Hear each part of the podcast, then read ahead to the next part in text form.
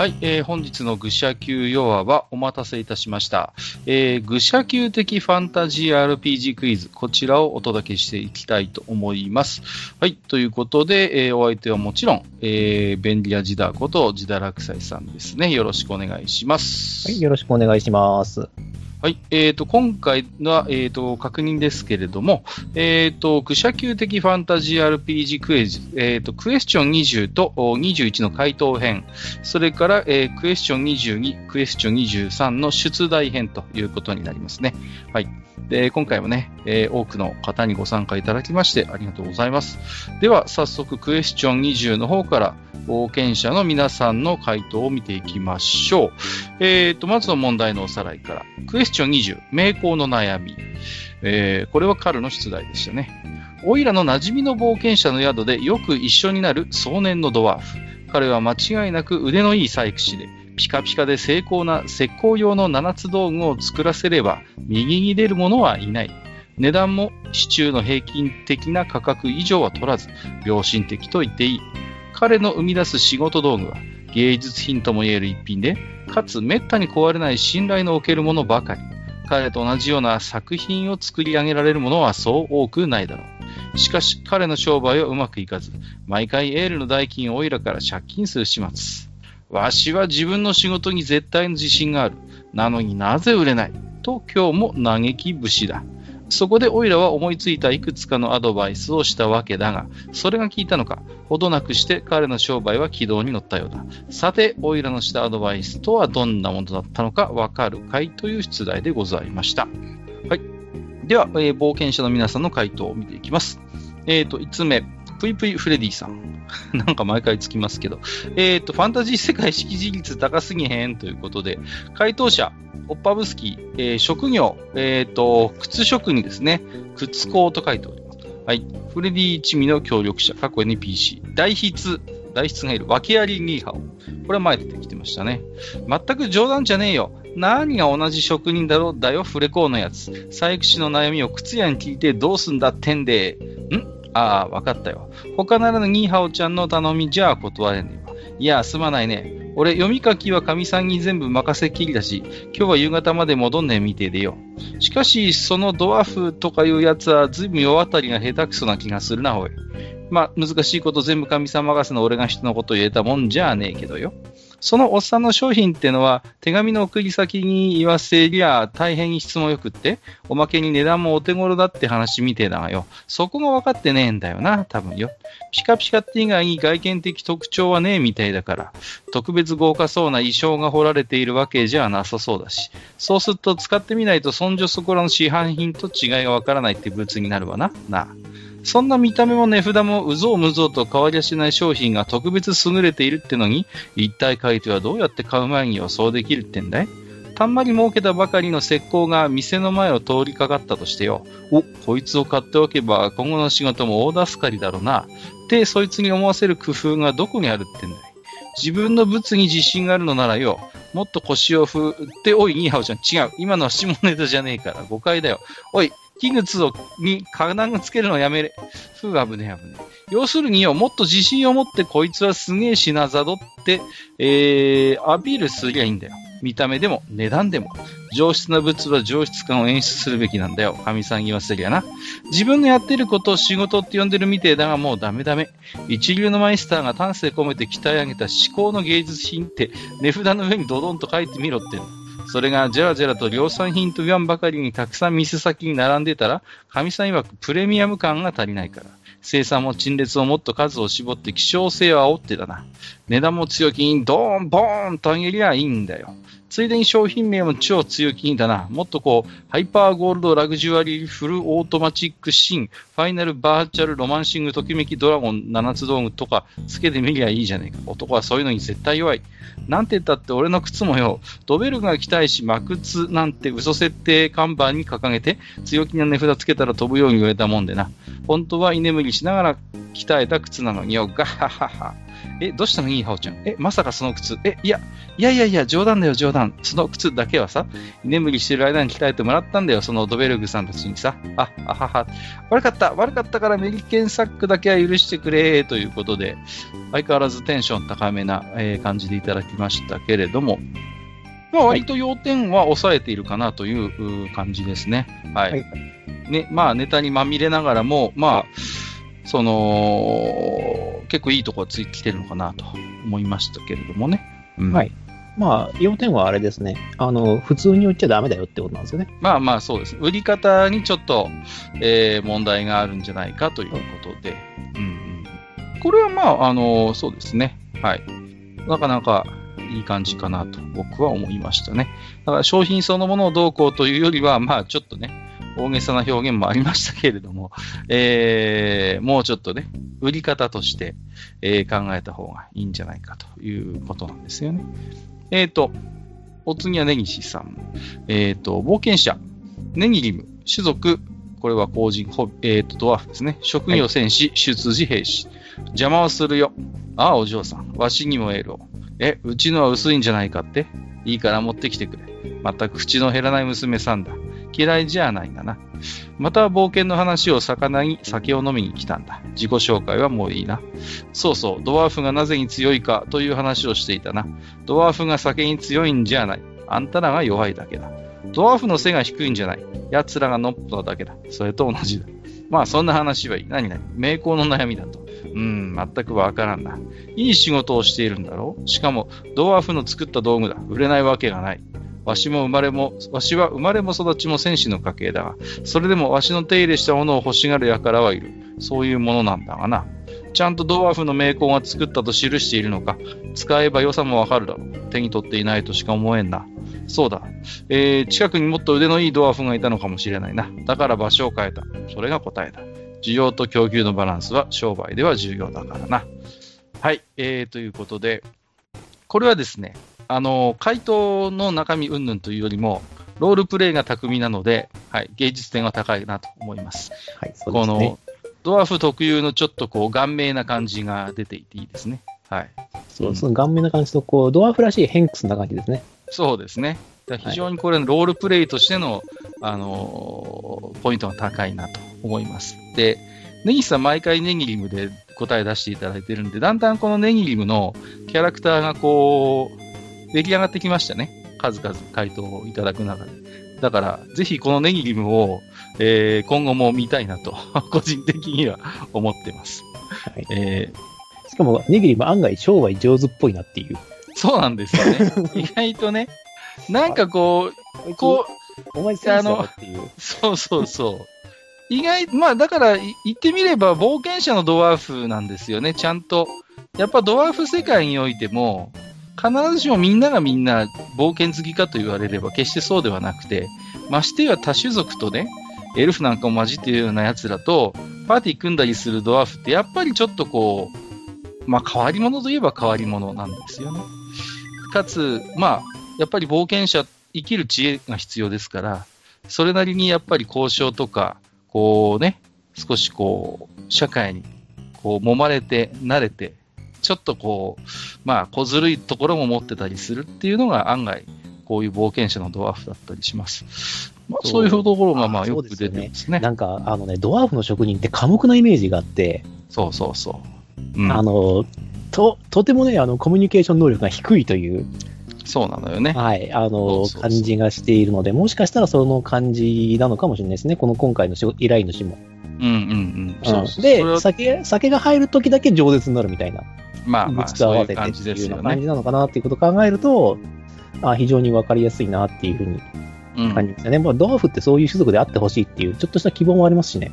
こちらとしても。ね。うんうん。まあだから、その、出題に出てきた少年のドワーフっていうのは、この、もしね、その酒場にネギリムがいたならば、まあ、いい愚痴の、こう、こぼし相手になったことだろうなとは思います。えー、次に行きましょう。ジョゼフィーヌ。はあ、七つ道具ですか？存じておりますよ。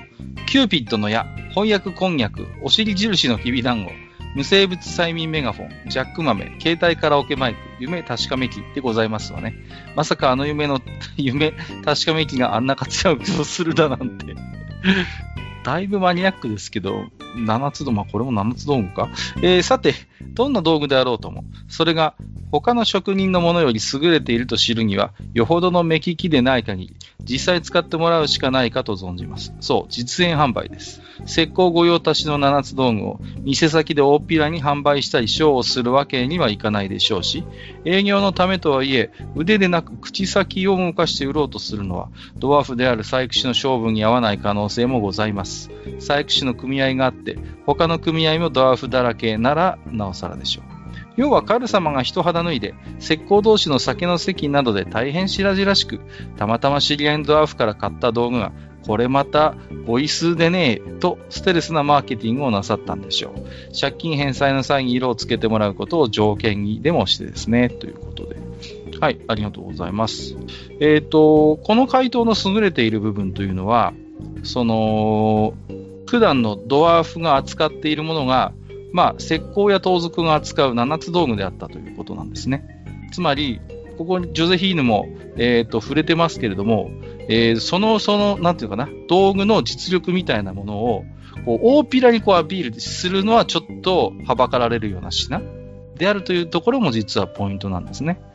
だからまあ、ジョゼフィーヌも指摘してますけども、これを店頭でですね、どんな鍵でも破れる素晴らしい一品なんていうことを掲げているわけにはいかないということですね。はい。その辺もちょっとこの問題の特徴になってます。ですから、まあ、そういう扱っているものが7つ道具であるということに着目したこの回答はその点においてやっぱり非常にいいなと思います。はい。だそれはまさにその通りなんですね。うん。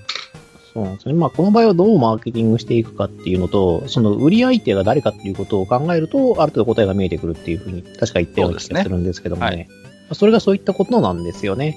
うん、あのー、石膏の道具なんで、そう、大っぴらに、えっ、ー、と、売れはしないでしょうと。そうそうっていう、その、あの、マーケティングができないと。それは、あの、ピッキングアイテムをね、あの、ね、店頭販売するわけにはいかないので、そうなんですね。うん、はい。まあ、このあたりはあれですよね。あのー、アイテムコレクション。昔々にありました。アイテムコレクションというアイテムの中だと、そのピッキングアイテムが現代仕様ではなく、えっ、ー、と、古代魔法国仕様になっているので、売れるんだよみたいなことを言ってましたよね。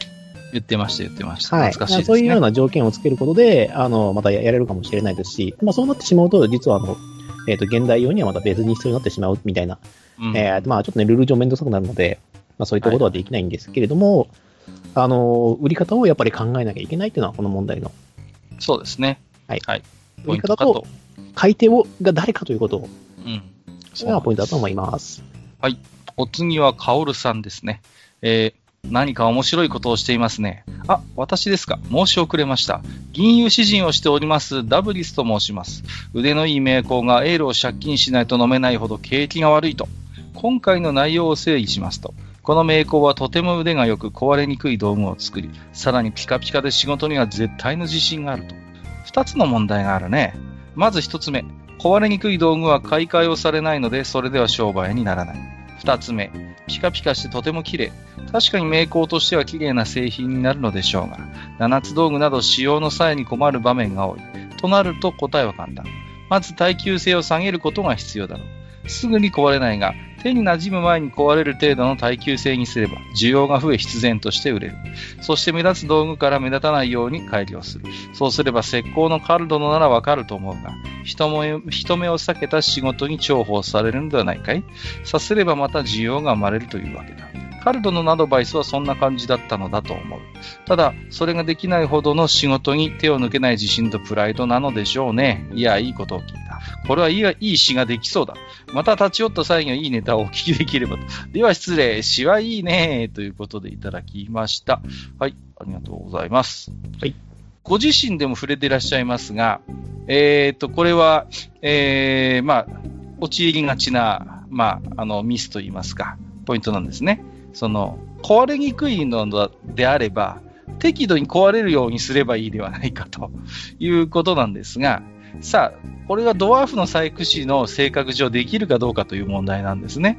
はい。はい、えっ、ー、と、このえー、ダブリスの回答は、えっ、ー、と、商売人としての正解回答なんですね。はい。そうこれは商人としてはこれでいいと思います。はい。えー、ただし、えっ、ー、と、作っているのはドワーフの、えっ、ー、と、細工師なので、はい。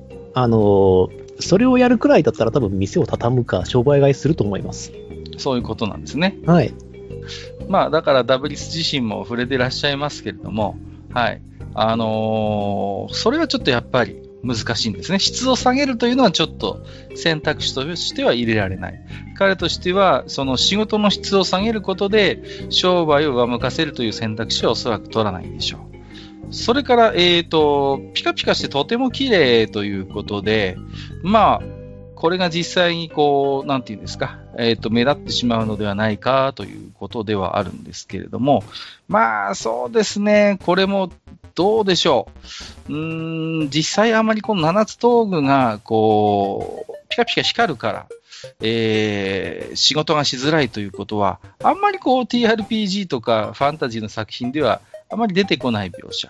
うん。基本的には手元にこう、収まる類のものではあるので、そんなにその、光るかどうか、道具そのものが。というのも、実は、今回においてはあまり大きな問題にはならないのかもしれませんね。はい。はい、そうですね。まあ、あの、一応、ゲームマスター的な視点で言うとですね、あの、腕がいいということが分かった方が、ドワーフとしてもメリットが高いんですよね。そうですね。はい。うんうん、であれば、えっ、ー、と、通常の7つ道具ではない道具を使っての、その鍵開けの、はい、えっ、ー、と、道具作成依頼なんかっていうのも巻き込んでくるので、その時は、あの、結構踏んだくれるじゃないですか。特注なんで。ね。特注になればね。そうそうそうそう。それももしかも完全にもうハンドメイド。うん。あれですよね。あの、使用者の手を見てこう作るような感じ。はいはいはい。になってくると、その値段が勝ち上げることができるので、まあ、そこまでの要するに名声が欲しいということですよね。そういうことになりますね。ねまあ、石膏や盗賊にしてみれば、七つ道具というのは、まさに自分の命を預ける大事な道具になるわけですね。その意味からも、まず初めの壊れやすいか否かというのは、実は問題外なんですよね。壊れやすい七つ道具だったら、そんなものにとてもじゃなきゃ命を預けられないよってことになってしまうわけですね。で、まあ、あとは、やっぱりその、それでも壊してしまうんであれば、それは盗賊の腕が悪いということになってしまいます。通常であれば。はい。あの、おそらく優れた盗賊や石膏であれば、道具の手入れには抜かりはありませんし、道具そのものへの負担というのも軽い形で仕事をすると思うんですね。はい。まあ、だからそういう面においても、まあ、なかなかね、この7つ道具というのは今回の道具、あの問題のポイントではあるということで。まあ、その辺がね、こうダブリスの回答で、まあ逆に明らかになってきたので、まあ、それはそれですごい非常にありがたいなと思いましたけれども、次行ってみますよ。はい。えっ、ー、と、あ、ちなみにあれですよね、五流亭にも銀融詩人いましたよね。なんて名前でしたっけ？ヒースクリフでしたっけ、えー、ヒースクリフかな？ヒースだったような気がします。はい。えっ、ー、と、えー、違うかな？ちょっと私もうろ覚えなんです。で、エルフの、なんだっけ、ソマーウィンドでしたっけ？ソマーウィンドですね。と仲がいいんですよね、確かに、ね。そうそう。あの、微妙な関係をこう、微妙な関係なのよ、これも。五竜亭シリーズ読んでればわかるんですけど。はい。まあね、あのー、吟遊詩人は人間です。で、もちろん、あの、ソマーウィンドはエルフですからね。はい。えー、っと、次行ってみましょう。脱線しちゃいました。深見さん、盆犬社名セカンドマン。またギリギリになっちまったい。仕事道具なんか作ってるから売れないんだよ。職人しか買わないだろ。金が欲しいなら客層を広げなきゃ。1、道具じゃなく自分で作品作って売ったらどうだいそして治ると。2、作品制作受けたまわりますって宣伝して、金持ちのパトロンでも探したらどうだい？何？作家として作品を売るんじゃなくて道具を売りたいって ?3、作品見本を店頭にディスプレイして、道具の使い方指南書みたいなのをつけて、一般の好き物にも販売してみたらどうだい？さもこの道具さえあれば、あなたもこんな作品を作れるようになりますよ。期待感を売るのさ。4、なんなら材料もつけて今から始める石膏細工セットなんていうのもいいかもよ ということで、これはですね、もう収支買いをしなさいっていうことですね。仕事道具なんかを作るんじゃないということで、はいはいはい。まあ、これも一つの方法かもしれませんけど、これだとですね、何のためにこう、石膏の七つ道具の職人という設定を用意したのかって話がですね、どっかに行ってしまいますんで。あの、問題を変えるなと。できればね、まあ、これもまあ、ウルトラシー的な回答ではあるんですが、あの、まあこれもドワーフの性格の話になっちゃうんですけども、自分の仕事に絶対の自信を持っているドワーフであれば、どんなに周りのものが収支替えの話を持っていっても、まあ首を縦に振ることはないのかなと思います。はい。はい、うんうんうん。そんな、もうね、えー、顔面なドワーフの採掘を説得するのは至難の技であるということではないでしょうあの、現実にいる、あの、その、下町の職人さんとかに、いや、売らなかったら商売買いしないよって言ってみなさい。ものすごい目で見られますからね。言えない、言えない。怖くて絶対言えないです、そんないやいや、本当にね。そういうことだ。だから、そういう結局、だから職人とか細工師と言われる人たちの、まあ、ね、あの価値観であったり性格みたいなものを考えると、まあちょっと現実的な答えにはなり得ないのかなとは思います。はい。はい、えっ、ー、と、お次は大ボスさん。ちょっと訂正させてください。あの、ご流亭なんですけど、ヒースクリーフはですね、あれですね、うん、あの、フンバルトにくっついてるんですね。あ、はいはいはいはいはいはい、あの、メロスです。あ、そうそうそう。ありがとうございます。メロスですね。メロスメロスが銀融詩人ですね。はい。いや、じゃメロスがあのレンジャーで、ヒースクリフは、あ、そっかそっか。レンジャーがメロスで、はい。ヒースクリフは銀融詩人で、あの、フンバルトにくっついてって、あの、あ、いつも立ててるっていう。あ、ありがとうございます。そうだ、ソマーウィンドと仲がいいのは、レンジャーのメロスですね。はい。ありがとうございます。そうでした、そうでした。なんかね、違和感があったもんで。はいはいはい。そうですよね。銀融詩人っていうのは基本的にね、やっぱり、騎士とニコイチで行動するというね。はい。うん、そうでした。ありがとうございます。そうそうそう。すっきりすっきりしました。レンジャーのメロスはまさに自然を愛する男なので、非常にソーマーとは、まあ、馬が合うということなんですよね。うん。非常にこうね、微妙な関係を。そうなのよね。はい。はい。えっ、ー、と、次は、えっ、ー、と、大ボスさんですね。はい。えー、回答者、ホビトカリュード、ヒュンケッター・アーブネイ。ああ、そのドワーフのおっちゃん商売のことが分かってないね。物にはそれに見合った価値ってものがあるんだから正しく値付けしなきゃ。ましてやそれが芸術品や作品って言えるレベルのものならなおさらさ。ただそんな道具が普通の値段でも売れないってんなら理由があるよね。そもそもいい仕事道具の情報なんて口コミで広がるものじゃないのさ。街のうまい料理店じゃあるまいし、他の石膏はみんなライバル。わざわざ良品の情報なんて流さないさ。だから、おっちゃんの道具の存在を知っている人が少ない上に、知っている人らには道具が行き渡って行き渡っちゃってるんじゃないかな、かな。えー、その上壊れにくいときたもんだ。買い替えの依頼もあんま来ないだろうしね。だから、おいらからのアドバイスは2つ。1つは道具の価値をに価値を見合った価格に上げること。もう一つは定期的に商売の価値を変えること。え、値段上げたらますます売れなくなるんじゃないかって？あのさ、自分の命を預ける仕事道具だよ。腕のいい石膏ほどそれがいい道具なら多少高かろうが買うよ。仕事道具にかける金をケチるやつは産業さ。そんなやつはすぐに罠にかかって落ちんちまうから気にしなくていいよ。めったに壊れない道具を作ったってんならそれに合う値段をつけるべきなのさ。普通の道具より2倍壊れにくくていい道具なら相場の2倍以上の値段つけても文句は言われないって。ただそれだけじゃ今の状況は抜け出せない。そこで生きるのが貸し替えさ。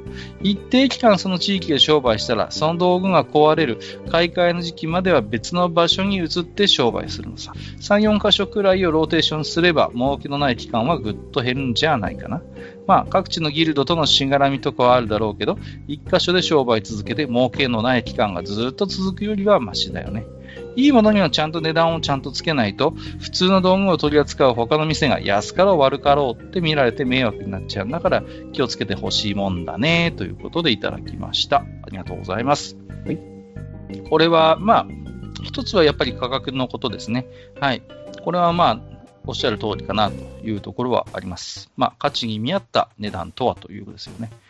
あとはまあ、ちょっとユニークだなと思うのは、その貸し替え、つまりちょっとこう、場所を変えちゃいかがかなということなんですね。はいはいはい。だからまあ、あのー、そうですね。そうやってこう、一つの場所でなかなか、えー、うまくいかないならちょっと場所を変えてみてと。まあもちろんね、それぞれにギルドなんかがあるでしょうから、えー、そういうところにもきちんと挨拶をしながらということにはなると思いますけれどもね。うん。二つ目の回答もなかなかユニークでいいかなと思いましたけれどもね。はいはい。まあ、これのいいところがあれですね。あの、安かろう悪かろうっていうふうに見られちゃうっていうのは、うん、えっ、ー、と、実は、えっ、ー、と、別のことも言えて、ちゃんとした目利きであれば、このドワーフが作った、えっ、ー、と、細工道具っていうものが、えっ、ー、と、しっかりしたものであるということはわかると思うんですね。うんうんうん。うん。にもかかわらず、値段が安いと。はい。ということは、何かあるんじゃないかというふうに勘ぐってしまう可能性があるんですね。なぜなら、えっ、ー、と、買い手が盗賊だからです。はいはい。そうそうそうそう。はい。商売人ではない、商売人ではないんですよ。うん、別の意味での信用勝負をしている方たちなんですけども、あの、なので、えっ、ー、と、信頼できる、えっ、ー、と、理由として、やっぱり値段が欲しいと。はい。で、えっ、ー、と、もし失敗したのであれば、それを理由に、返金を求めることができるじゃないですか。まあね、もし生きていればの話ですけどね。うんうんうん。で、なので、良いものはやはり良い、あの、価格定あの定期的な価格をつけないと、えっ、と、買い手の方が疑ってしまうっていうことですね。そうですね。はい。うんうん、まあ、それはあると。あの、4K テレビが3万円とか言われたら、ん？ってなるじゃないですか。何かあるぞと、これは。ね。何、何ってことになるから。それはあるでしょうね。はい、えー、でっかいのもみたいの三世さん。お、今日もなんかやってるね。お久しぶりだね。パン職人のでっかいのもみたいの三世だよ。なんだい、レイヤ君は随分嫌そうな顔してるね。そんなにカレーパンが口に合わなかったかい？あれはもう作らないよ。材料が材料なだけに安定して供給できそうにもないからね。えー、材料を入手できれば作るのかと、ツッコミをこらえるカル君です。じゃあ、お詫びと言ってはなんだけど、甘いパンなどどうだろう。よそのパン屋で干しぶどう入りのパンを発売して、それが評判になってると聞いて、うちもいろいろ試してみてるんだが、どうも甘いものってのは高くってね。儲けを考えると、一般市民においそれと出せる額にはならないんだ。廃品利用で売れるものを作ったのが誰だか知らないが、大したもんだね。おや、何が怖くなってるんだい？まあ、試しに食ってみてくれ。安心しなよ。これの中身はイチゴのジャムだ。スライムとか入れてないから。対して、えー、流神館殿は前のパンは気に入ったのかな？さて今度はダイスチーズに加えてダイス状に切ったベーコンを混ぜ込んだパンなどいかんかな。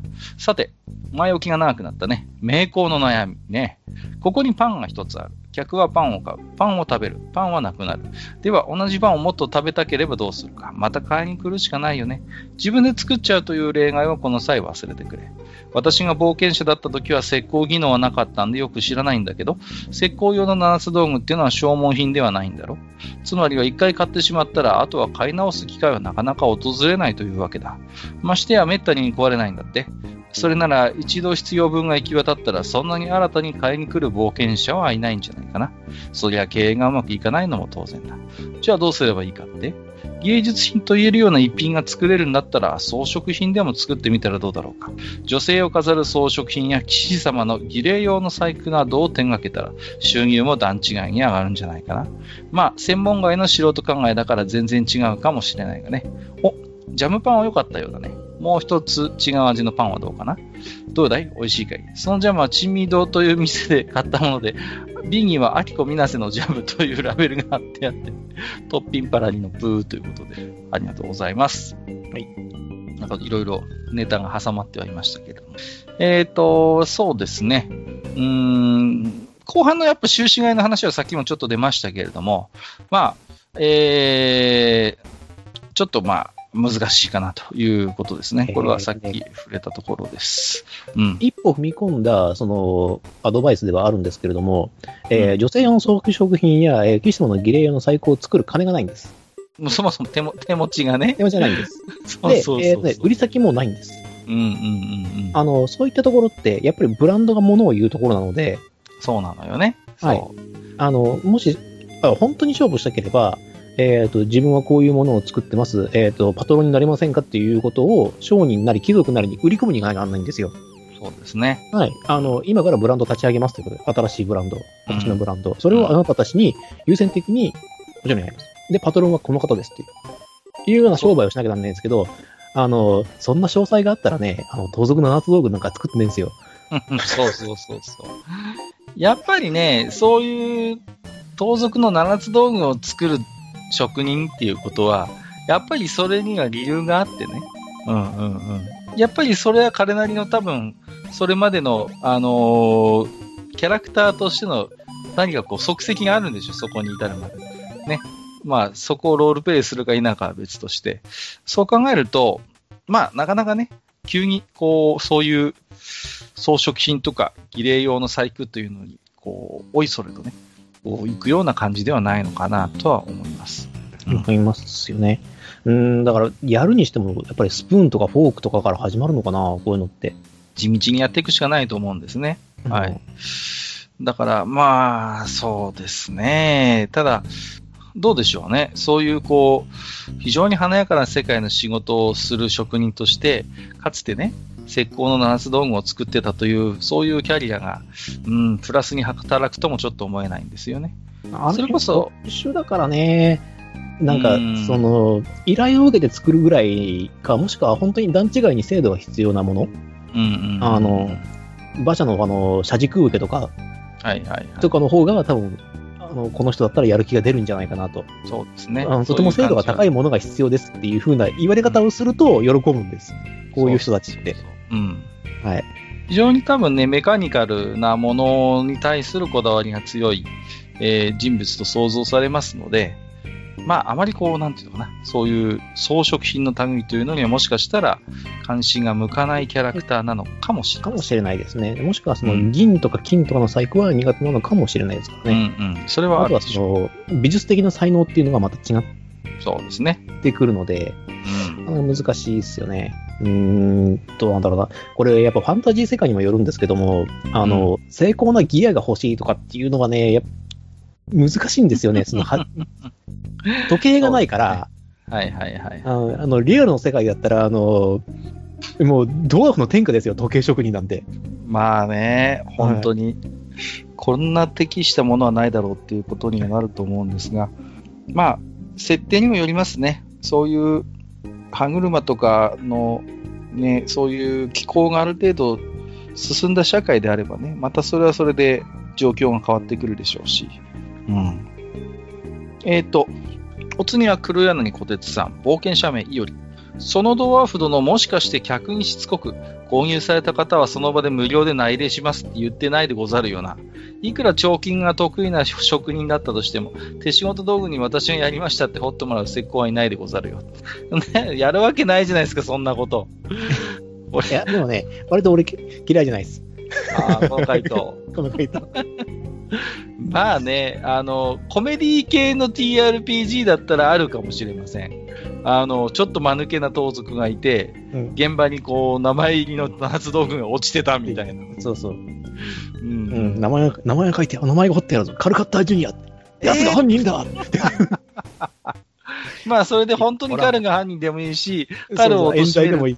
冤罪でも、それはそんな間抜けなやつおらんやろって話になるんで。いや、いやでもあの、彼ならあり得るみたいなね、こう、そうそう仲間の証言もあってさ。割と、ほら、もうそれはもう完全なる人狼ゲームじゃないですか。まあそうなんだよね。裏も表もありますよっていう話になっちゃうから。いや、とりあえずカル君ご、あの、ごめんだけど、一回ちょっと、あの、5区に繋がれようかって話になって。いやー、ちょっと君ならやりかねないっていう複数証言があるんだよね、みたいなね。そうそうえーっていう、ね、だからさ、あの、次の犯罪が起こるまで君とりあえず5区に繋がってもらって、次の犯罪が起こったら君無罪っていうことで。それを待ってろっていうのかよ、みたいな。いや、でもこれは結構、シナリオネタとしては面白いかなと思うんですよね。そのコメディタッチのスタートとしては。ありだと思いますよ。はい。いや、もう面白いです、これはね。短いですけど、なかなかピンポイントで。えー、コメガさん。一般的な値段なのに、性能も耐久性もいい石膏用の7つ道具が売れない理由ですか？売れない商品が売れない、いい商品が売れない理由としては、商売は下手で、商品の知名度と信用度が低いか、その商品自体が購入者のニーズにマッチしてないか、どちらかだと思います。細工師のドワーフさんはそれほど商売がうまいタイプじゃなさそうですが、冒険者の宿に出入りして、カル君にエール代をたびたび借りているところを見ると、絶対の自信を持って作成している石膏用の7つ道具を冒険者などに売り込むことはできている気がします。やはり商品自体に使ってもらえない理由があると考えるのが自然な気がします。石膏用の7つ道具が何を指すか正確にはよく分かっていないのですが、自分が使う側の立場で考えてみると、この道具を使いたくない理由が2つあります。1つはピカピカに光っていること。暗いところで落とした時に探しやすそうですが、使用中に光の反射で自分の居場所を知らせてしまいそうで、石膏の立場なら敬遠します。自分で叱らないようにすることも可能かもしれませんが、精巧な道具に自分で手を入れるのは気が進まないです。もう一つの使いたくない理由ですが、この道具が他の人が簡単に作れない作品であることです。石膏の七つ道具を使うのは自分と敵対する相手がいる場所であることが多いはずです。そして時には道具を使うところを敵や第三者に見られたり、やむを得ず道具を現場に残していかなければならないケースもなくはないでしょう。その際に特徴的な道具は、相手の記憶に残った場合に使用者を特定する手がかりとなってしまう危険性があります。想定されるリスクを最低限にすることを考えて、芸術的な道具は避けられてしまったのではないでしょうか。ここまでは比較的すんなりと思いついたのですが、問題はカル君のしたアドバイスの方です。個性的は作品を作り作り続けたいのであれば、石膏の七つ道具とは別の分野の作品を作った方がいいと思います。石膏の七つ道具をあくまでも作りたいのであれば、作品だけでなく、個性を殺した一般的な商品も売るべきです。そして売れるようになった後、個性を商品に少しずつ組み込んでいくのが良いのではないでしょうか。本当に有名な細工師とあれば、個性的な芸術作品は、記念品や嗜好品、コレクションとして構図化などに売れるようになるかと思います。といただきました。はい。米賀さんらしい非常にこう、分析を積み上げたね、回答にはなっているかなと思います。うん。まあ、いいとこついてるかなとは思いますが、えー、残念ながら根本的な第一歩がずれてしまったがために、その道をまっすぐ進んだらこうなってしまったという感じ、ね、そういう感じですね。はい。はいはいはいはい。あのー、そもそもですね、えっ、ー、と、本当になんかきらびやか、オンリーワンな、そういう、いわゆる芸術品としてあるものではないんですね。芸術品とも言える一品とは書きましたけども、あくまでも芸術品ではないんですね。はい。で、なんていうのかな、こういう非常にまあ、あのー、あくまでこう、なんていうのかな、あの、作品だとか芸術品だっていう感想を持ってるのは、まあ、カル自身であって、おそらくこのドワーフ自身が自分の作ってるものは、まあ、どこまで芸術品であるとか、作品であるかということを考えてるかはちょっとわからない部分もある。で、ましてや、おそらく腕のいい細工師であって、こういう石膏用のナース道具を作るようなものであれば、まさに、あのー、ジップライターじゃないですけど、機能こそが美であるという信念を持っている可能性が高いんですね。はい。となってくると、まあ、そういうオンリーワンのような、えっと、いかにも目立つ 七つ道具を作っている可能性はちょっと低いかなと思います。それであれば、それはまさに、なんというか、儀礼用の剣とか、そういう類のものになってしまって、まあ、要は実用品から離れてしまうことになるわけですよ。ですが、あくまで、えっ、ー、と、現役の石膏が使う七つ道具としてものを作っていて、それを現役の石膏である彼が評価していると考えると、それはやはり、あの、きちんと実用に供される、まあ、あくまでも道具であって、ただその質の良さから見る人が見れば、それは芸術品とも言えるようなものにはなるのかもしれない。うん。っていうところがあります。はい。まあ、あとはその、別の分野の作品を作った方がいいというのは、まあ今日何回か出てますけれどもね。やっぱりなかなか、えー、解き伏せるのは苦労があると思います。うん、ましてや、やはり同じ職人とかそういう立場でもなければね。うん。そうですね。やはり同じ立場かもっと親身になってくれる人でないと。そうですね。まあ、それこそこのドワーフの職員にもし師匠と呼べる人がいるのであれば、そういう方であったりとかね。うん。やっぱりそういう。祭祀とかですよね。うん。そういう特別な。っていうふうにやってくれないと、うん、自分の意見を曲げないからこその職人というね、その、めんどくさい生き物なので、特別なつながりのある人間でないとなかなかこうね、部外者の人間があんた商売変えた方がいいよっていうのは、まあまあ、難しいかなと思います。はい。まあでも非常にこう、堅実でね、あの、丁寧な答えなんで僕は米賀さんらしくて好きなんですけどね。最後ですね、えっ、ー、と、ケビン・グロージャン。えー、寝てますね。うん。ブーン、ゴゴゴゴ、ガーいびきの音。石膏魔術師令状。うるさいわね。えー、攻撃場か赤い玉の杖ですね。フォー、エリクソン 何を言ってる？私はいつの間に寝ていたのだ。誰かに下戸ゆえ飲めぬ酒を注文したミルクに仕込まれたようなのだが、教えてくれ晩以上、白真って。えー、それはまあいいのだが、名工の悩みとなる。出来が良すぎるがゆえに壊れないとなると、すぐに評判を聞きつけた全てのものが買ってしまい、壊れないから新しいものを買う必要がないからであろう。ということで、カルドノがアドバイスしたことは、1、わざと少し壊れやすく作る。2、七つ道具のバラ売りをする。3、芸術性を高めて価値を上げる。4、他の街へ流通させるルートを確立させる。の4つあたりではないだろうか。リアル知力点1な私でもこの程度は思い浮かぶから、他の回答者のユニークな回答、クレバーな回答を聞いてみたいものだ。えー、ということでいただいております。うーん、これはね、ちょっとダメですね。外れてますね。はい。はい。だ、うん、あの、壊れやすく作ったらダメなんですってば。そう、そうなんです。あのー、安かろう悪かろうを作るっていうのはね、ダメなんですよ。もう、ね。今日何度も出てますけど、やっぱ石膏や盗賊は命を預ける道具ですので、はい。それは厳しいし、七つ道具のバラ売りをするというのもこれも飽きまへん。えっ、ー、とですね、七つ道具ってまあ実際にいろんな、まあ、あのものがあるんですけども、中には2つから組み合わせて使う場合もあるのよね、これって。だから、基本セット売りなんですよ。だから A の7つ道具と B の7つ道具が混ざっちゃったりなんかすると、最悪全然使い物にならなくなったりするってことがあり得ます。うん。まあ、そうですね。だから分かりやすく言うと、えっ、ー、と、マイナスドライバーとプラスドライバーの長さが全然違うっていうセットになっちゃうんですよ。そうそうそうそう。うん。うん、すごく使いにくいじゃないですか。そうなると。そうなんです。うん。だから基本こういうファンタジー世界の7つ道具と言われるものは、同じ職人がやっぱりセットで作るというのが基本です。これ作って手に並ぶ形でないと、そう、機能しない。機能しないというふうに言った方がいいですね。うん。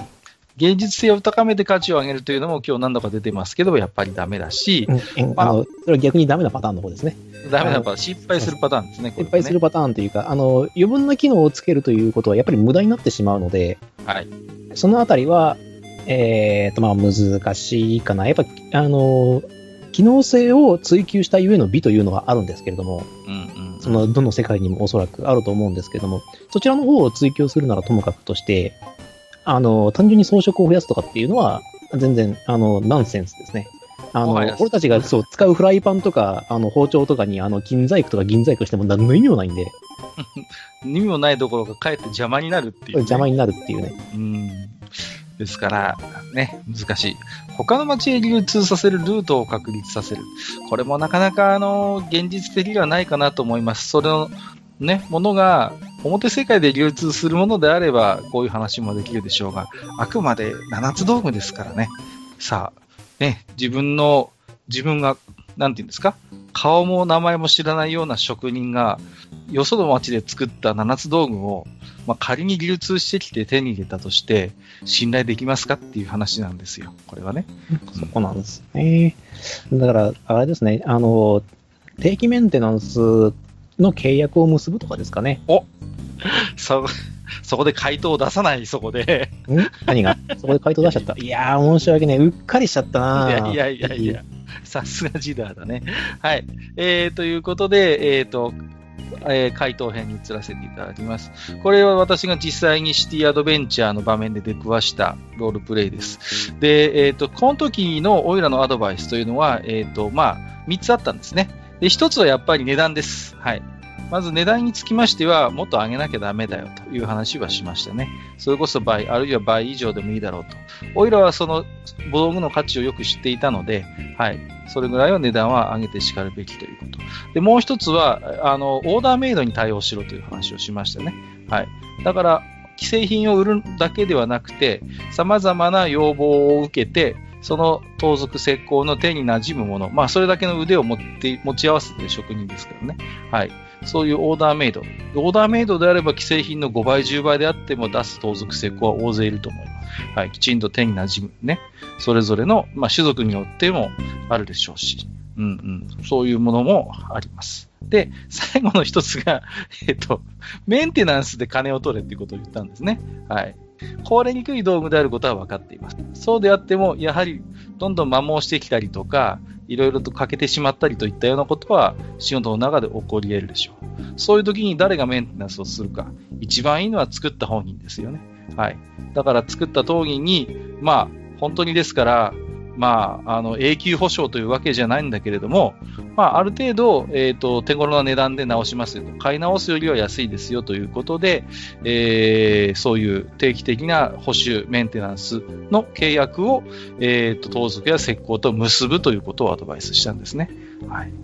で、ベテランの盗賊や石膏であればあるほど、え、ー、と、七つ道具は非常に大事にしますし、え、ー、と、他の人に触れることは嫌がります。で、非常にその手に馴染むものっていうのはまさに自分の、まあ、身代わりのようなものになっていくんですね。これはおそらく、まあ、盗賊における七つ道具がそうであるように、騎士における剣であったり、そういうものも、まあ、同様なんでしょう。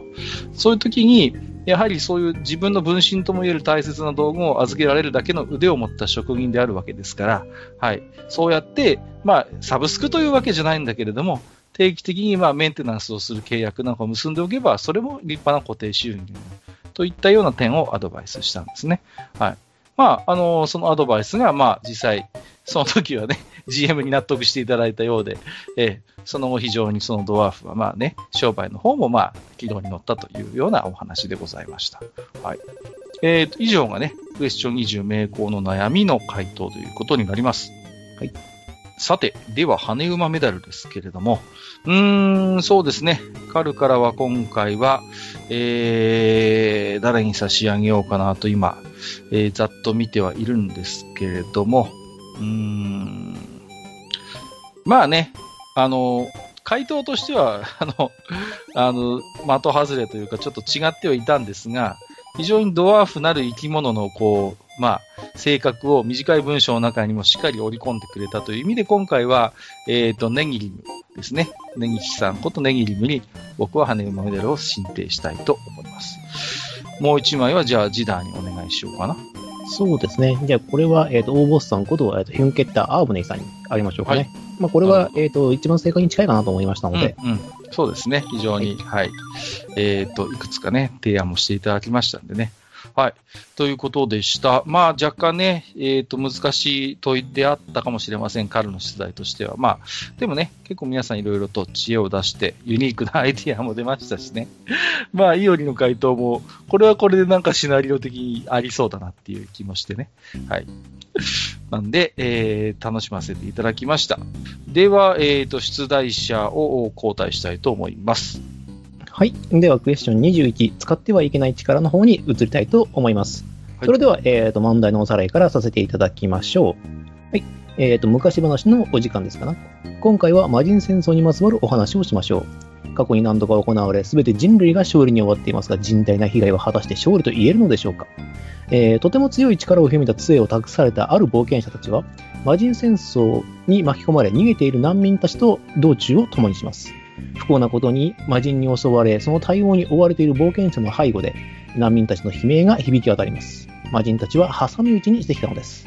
状況は悪く、正面の魔人は手強く、背後の魔人が到達するまで突破できそうにありません。冒険者は杖に秘められた力を使おうとしますが、この杖を託された時に伝えられた言葉、決して使ってはいけないという戒めが思い出されます。逡巡している間に魔人たちに挟み撃ちされ、えー、冒険者は杖の力を解放し、現状を打破します。彼らはこの決断を生涯にわたって悔やむことになります。一体なぜでしょうか？という問題ですね。はい。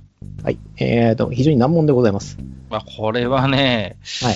うーん、私自身も随分悩みましたけれども、さあ、冒険者の皆さんはどういう回答で挑まれたんでしょうか？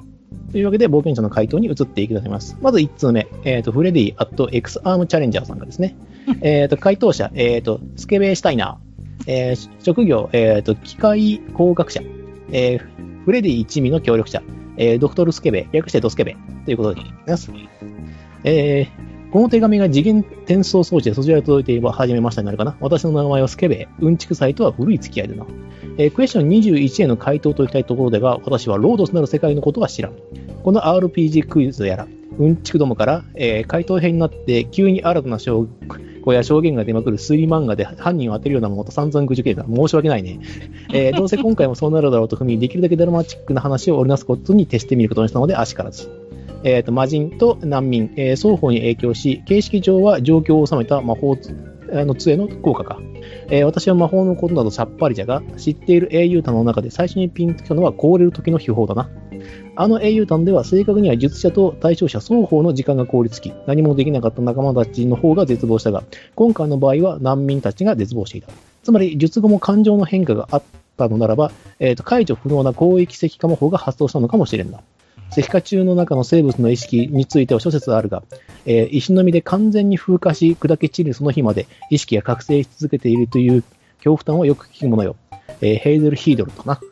えー、確か、うんちくのやつもたまにゲージが溜まったらそういった術を使っている。まあ、栄唱は確か、えー、我は命ず、何時、悠久の時、えー、陽教の参加に、えー、コンダクたる瞳を見続けよ。だったか。えー、難民たちは一斉にそのような惨状にとあれば、罪の十字架を背負うとなるのも明白。えー、仮に杖の力で術を解くことができても、同時に石化した、えー、二中の魔人も封印から解放されるとなれば、難民たちに待っているのは結局もごたらしい死だけ、どうすることもできなかったんじゃろう。という話の方が、また GM 殿がポカしたという話よりもちっとは想像力にかけ立てるんじゃないかの。真面目な回答は、えー、他の者に任せておくことにしよう。こう見えて私は忙しい。そう、ファンザ、動画100円セールで忙しいのじゃ。うん。っていう回答をいただきました。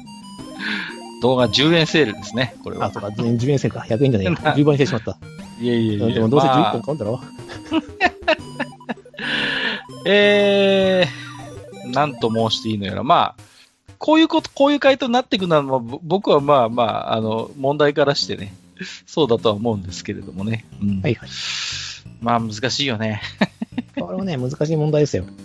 うん。だから、その、ふうんと、スケベシュタイナーさんもおっしゃってますけれども、結局その、つ、杖がどういう、まあ、力を持っているのかっていうことにはなっていくわけですよね。はいはい。うん。だから、まあ、それが時間なのか、何なのか。うん。どうでしょうね。その、まあ、ね、石になった時に意識があるのかないのかっていうのもまあありますよね。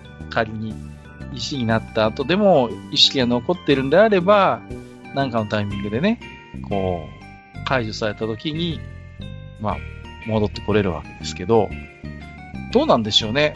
ドラクエ5を思い出すんですけど、あの、石になってる間に、あの勇者は意識があったのかなかったのか。だから、石化になった瞬間、次に気がついた時には、あの、なんでしたっけ、ストロスの杖でしたっけ？なんかでこう、石化が解かれて、子供たちがもういるみたいな感じになってんのかな。どうなんでしょうね。じゃないかなと思うんですよね。もしくはうっすらあるのかもしれないですけどね。時間の経過だけがあるとかっていう。ああ、いやだそ意識があるっていうのは、それでそれ、あ、それはそれで残酷ですよね。もしそれで、こう、石化が解かれることなくさ、本当に風化に任さ任せるまま、永遠に近い時を生きていくっていうのもね、まあ、ドラマ性はありますけどね。うん、まあ、ちょっと脱線しましたけど、どうですか？これは回答としては。いや、いいと思いますよ。うんうんうん。いいですよね。うん、はい。とてもいいと思います。これなぜかというとね、これ正解でない問題なんで、はいはいはい。はいはい、だから、ね、割り切ってこうやって自分でお話をこう、作ってみるっていうのは。それはそれで、今回に限ってはもう正解だと思います。うん、はいはい。なるほどね。うん。まあ、設定的にはクリアしてるはずですからね。そうですね。うん、はい。ありかなとは思います。うん。まあ、ちょっといろんな回答、これは聞いてみたいんで、次行ってみましょうか。はい。じゃあ次行きましょう。差出人、え、ー、と、翼があるワニが書かれた、えっ、ー、と、封筒された封筒。えっ、ー、と、変則的なおつわいで失礼します。えっ、と、クエスチョン21の回答。え中には3通の手紙が入っていたと書かれ、ああります。え1つ目、ウルズ。え種族イレワニ。え杖の効果はきっと、え特会バー。難民プラス、えーと、魔人の魂がすべて隣の人とずれてしまったのよ。えー、人の魂が入った魔人は人は襲わず、人の身に封じられた魔人は人を襲えず、状況は解決としてもこれは救いと呼べるのだろうか、人の子よ。で、何よ、あんたもワニじゃない？ね、2通目、ベルダンディ。えっ、ー、と、種族が、えっ、ー、と、ヨースコーアリゲーター。えー、答えの説問はすでにあり、すなわち絶望。人の子では想像できぬ絶望が難民と魔人双方の、えー、精神を蝕むものであろう。えー、魔人は戦意喪失し、無害ができたが、人の子の魂がさような、えー、孤児に由来する絶望に耐えられるはずもなしと。えー、3つ目、スクルド。えっ、ー、と、種族が、えっ、ー、と、インドガビアル。インドガビアル。うん。えー、ごめんなさいね、お姉様たちたらすぐ神様ごっこするんだから。えっ、ー、と、クイズの方だけど、魔人を倒すことができなできなかったって強調してるんだから、何らかの方法で無害化したんでしょうね。ひょっとして全員気にされてしまったとかじゃない？魔人は、えー、日本の大樹に、難民たちはオリーブ。彼らは死んだわけではなく、オリーブ、そして新しいセールを強いるあ送ることを強いられた。これは絶望もするんじゃない？という回答をいただきました。うん。回答者の方はあれですか、藤島康介先生ですかね、これね。うん、だとしたらイラストで書いてほしかったですけどね。そうですね。はい。うんと、まあ、こうやって、いくつか考えられるシチュエーションを提示するのは、今回の問いに関して言えば、まあまあ有効ですよね。はい、正解これも考えられる。あれも考えられる。もともとその正解が出るわけねえと思って作ってるので。うんうんうん。はいはい。そうですね。はい。はい。1通目の特会は面白いですね。これ、こういうナロー小説ありそう。人の魂の入った魔人と、人の身に封じられし魔人が出てくる話。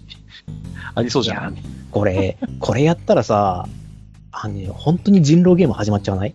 まあ、そうなんですよね。はい。いやまあ、魔人の魂がね、人の器が耐えられるかどうかっていうのもありますけれどもね。うん。まあ、まあ、でも、ちょっと、回答としてはどうでしょう。うん、これはまあ、ある意味悲劇が悲劇ではありますけどね。うん、はいはい。あとはまあ、そうですね。両方の精神を蝕むとか、まあ、危惧されてしまった。まあ、3つ目なんかはちょっとね、1つ目の回答に近い感覚かなと思いますけど、ね、そうですね。うん。まあ、どれもなんかこう、物語のこう、なんていうの、こう導入としては、普通に使えそうな設定で面白いなと思いました。あるんですけどね、あのー、2通目に関してはね、結構きついんですよね。じゃあ、魔人の、ね、絶望って何ぞやって話になるので、そうなんだよね。言葉にしちゃえばそれはそれでいいんですけど、そもそもね、じゃあ、魔人がどういう、まあ、メンタリティを持ってるかっていうのがわからない。そうそうそううん。だから、魔人におけるそういう、こう、絶望の状況っていうのが何なのかっていうね、うん、のはありますよね。うん、そこはもうちょっと掘り下げなきゃいけないので、まあ結局これパルプンテなんですよね。まあそういうことですよね。はい。うんで、まあ、でもね、あの、そのパルプンテっていう答えはかなり近いんですよ、実は。ああ、なるほどね。はい。あの、杖の効果はそれにとても近しいものなので。おおなるほど。はい、であればね、うん。そうか。まあ、あの、いいと思いますね。だから、えっ、ー、と、状況はでかできたけども、なぜ絶望、なぜ彼らはその決断を後悔したのかっていうことなんですよね。うんうんうん。うん、そうですね。ただこれ全員気にされてしまったという場合は PC も含めてなんですかね、そんなバッドエンドはさすがに用意しないですよ。一応あくまでこれはジダラキサイさんのロールプレイの中で起こったことなので、はい。まあそう考えるとやっぱりちょっと現実味は薄いかなという感じはしますね。ゲームとして判定しづらいシチュエーションになっちゃってるかなという感じはあります。うん。はい。では、次の回答いかしましょうえっ、ー、と、はい、ウェンデゴ・ベスプッチさんですね。はい、えっ、ー、と、冒険者名、マッキントッシュとありますね。マックハダ、捕まえろ。いやいやいやいや、いいじゃないですか。マックハダって。許さん。というわけで、えっ、ー、と、職業、ボール拾いですね。はい、えっ、と、クエスト21。あ、やっと気がついてくれたのね。いつからいたって？最初からいたんだよ。でもずっと気づいてもらえなくて。いいのさ。どうせ僕なんか。クエスチョン21の内容もちゃんと聞いてたよ。20年ぐらい前のシナリオって言ってたよね。20万年前のオタク会話がどんな話題で持ちきだったか。そう、新世紀エヴァンゲリオンだね。あの頃のエヴァホラひどかったもんだよ。まあ確かに。えー、それと今回に関係があるって、きっと関係があったんだよ。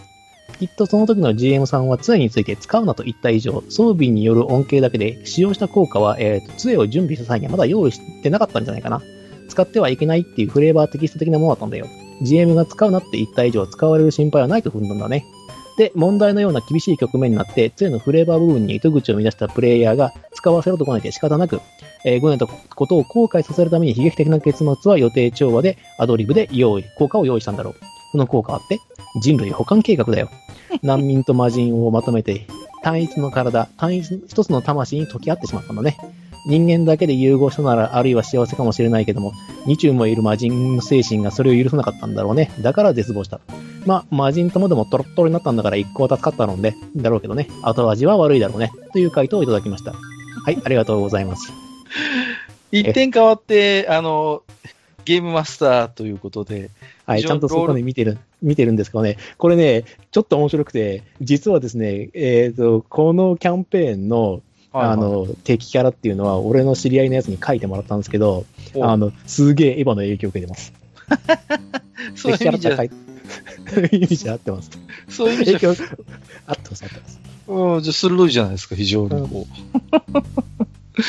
いいとこついてるんですね、じゃあね。いいとこはついてるんですけど、残念ながらですね、その時の GM は私なので、えっ、ー、と、杖を使った場合の効果はちゃんと用意してあります。なるほどね。はい。はい、まあ、千田さんが GM だったら、あらかじめ効果を考えないフレーバーだけの強力なアイテムっていうのは、まあ出さないでしょうね。出せません。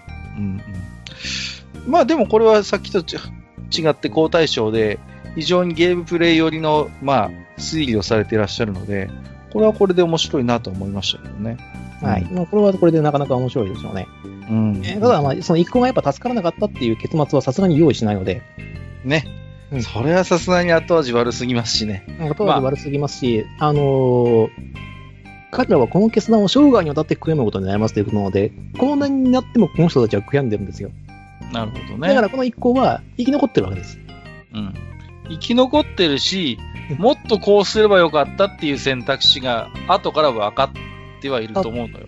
分かったからこそっていうことですよね。ですよね。はい、あれしかなかっただったら後悔することはないわけだからね。うん。それは俺の性格が悪いということなんで。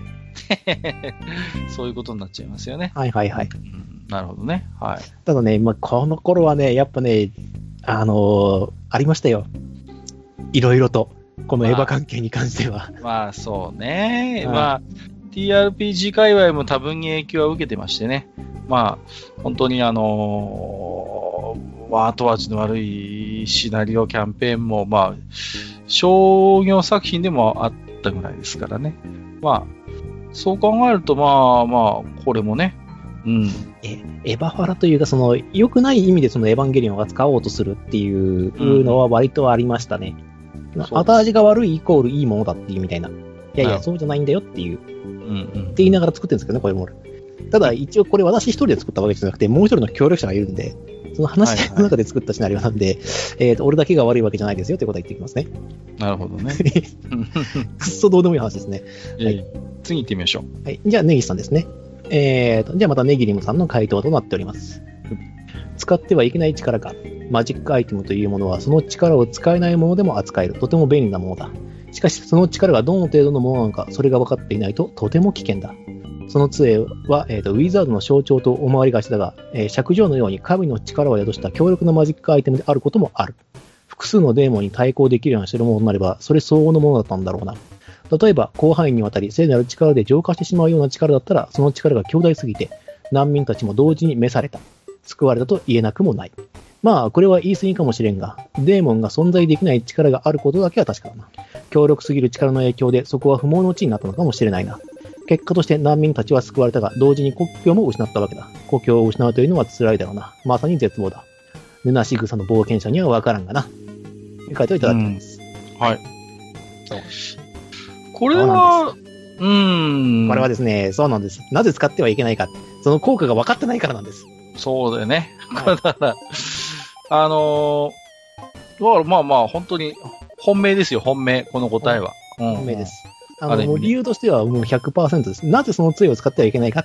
口伝で残っているのは使ってはいけないということだけなんです。うんうん、なぜ使ってはいけないかということは伝わってなかったんです。うんうんうん。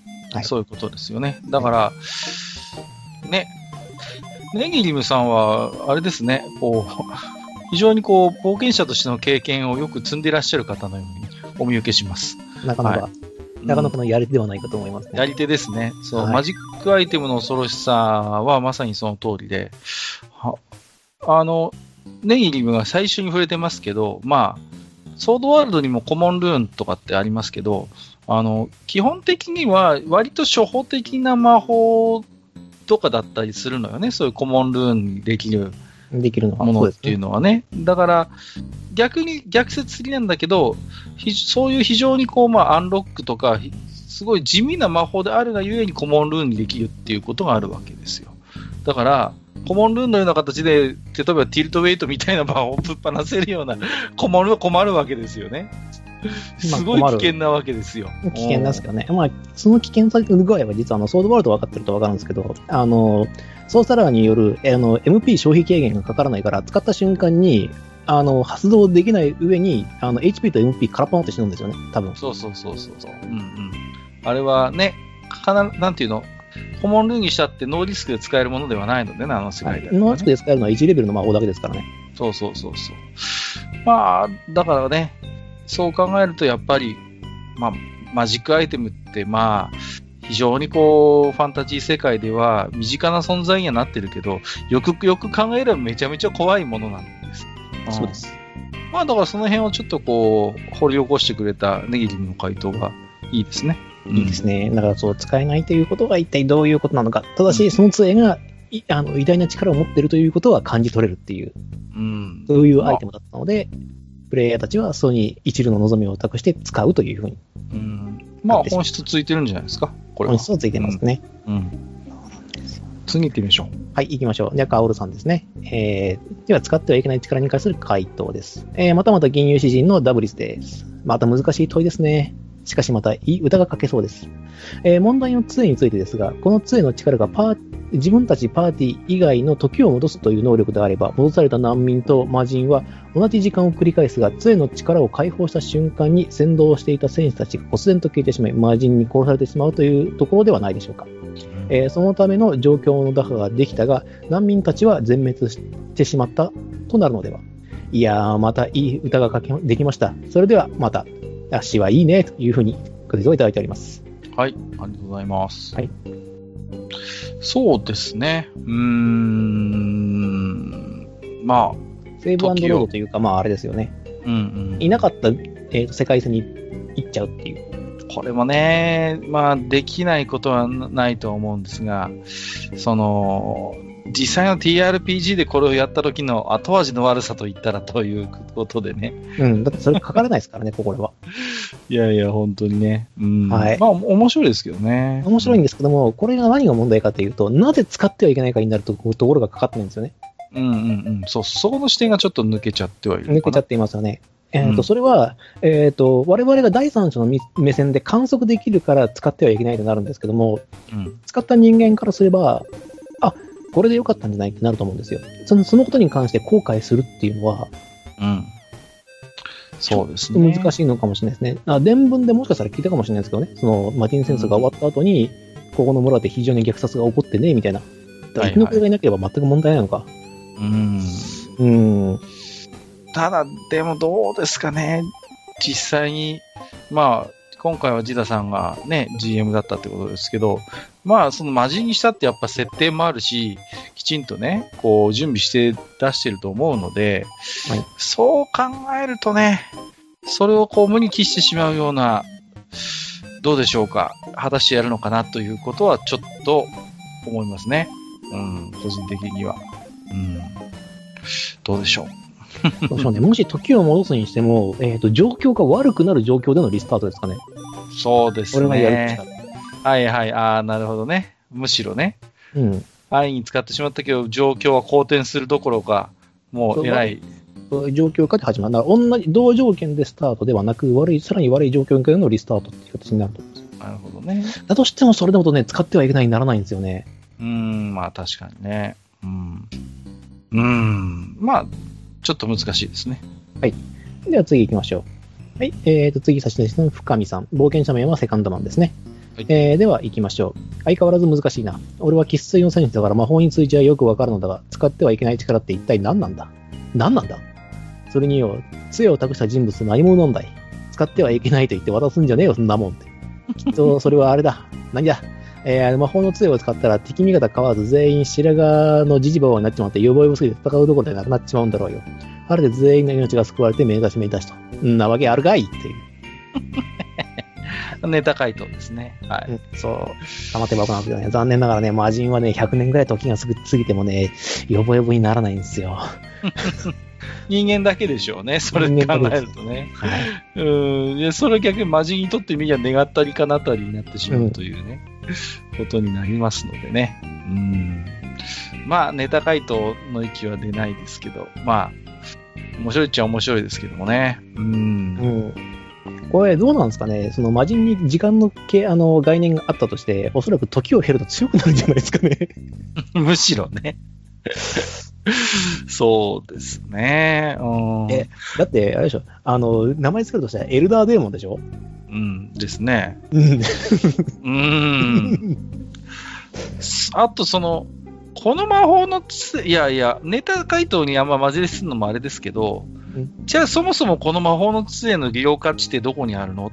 って考えたときに、難しいですよね。じゃあなんでこれ存在してるの？っていうことを、どうするのかなっていうね、その、例えば何か実験用のアイテムとして、本当にごくごく狭い範囲で、例えば何かこう、実験でその場所だけこう時を急激にこう流すみたいな、そういうものとして作作られたのか、だその辺のこの、そういう、もし周りにいるものが全員加齢する杖が、だとするならば、そこの経緯はちょっと気になるかなっていう感じはしますね。もし、ね。はい、私、あの、味方パーティーにエルフがいた場合、エルフすげえ言うんですよね。まあ、いえ、エルフだけ、エルフだけ生き残っちゃう。エルフはいい。まあ、これはこれで、後々ジレンマですけどね。そんなヨボヨボになった勇者様とピンピンしているエルフみたいなさ、それこそ早々のフリーレン状態になっちゃうので。そうなんですよね。まあ、そんな感じなので、なかなか時間系っていうのはやっぱ難しい。はい、でもみんなやっぱ結構時間系見ますね。見ますね。まあ、でも、確かになっていう感じはあります。はい。では、まあ、次の回答いってみましょうか。では、コメガさんですね。えーと、では、えー、前回は正解が思いつかず、酔った勢いにも任せて思いついた答えを乱発してみましたが、かすりもしてませんでしたわ。あのようなゲームマスターとプレイヤーの優しさに溢れた回答は残念ながら思いつくことはできませんでした。えー、そして今回も残念ながら、えー、説問とヒントにはまれそうな回答が思いつけませんでしたので、えー、せっかく考えたので2つのボスと合わせて3つ回答させていただきます。え、最初に考えた答え、杖の力は対象者に、え、強い冒険の念を抱かせて生まれ故郷に向かわせるものだった。魔人は元の世界を目指して引き返したが、難民も逃げてきた故郷への道を戻ってしまい、悲惨な運命をたどった。没理由。えー、杖の力で魔人を倒していない。えー、冒険者が無力すぎてストーリーとして今一つ。はい。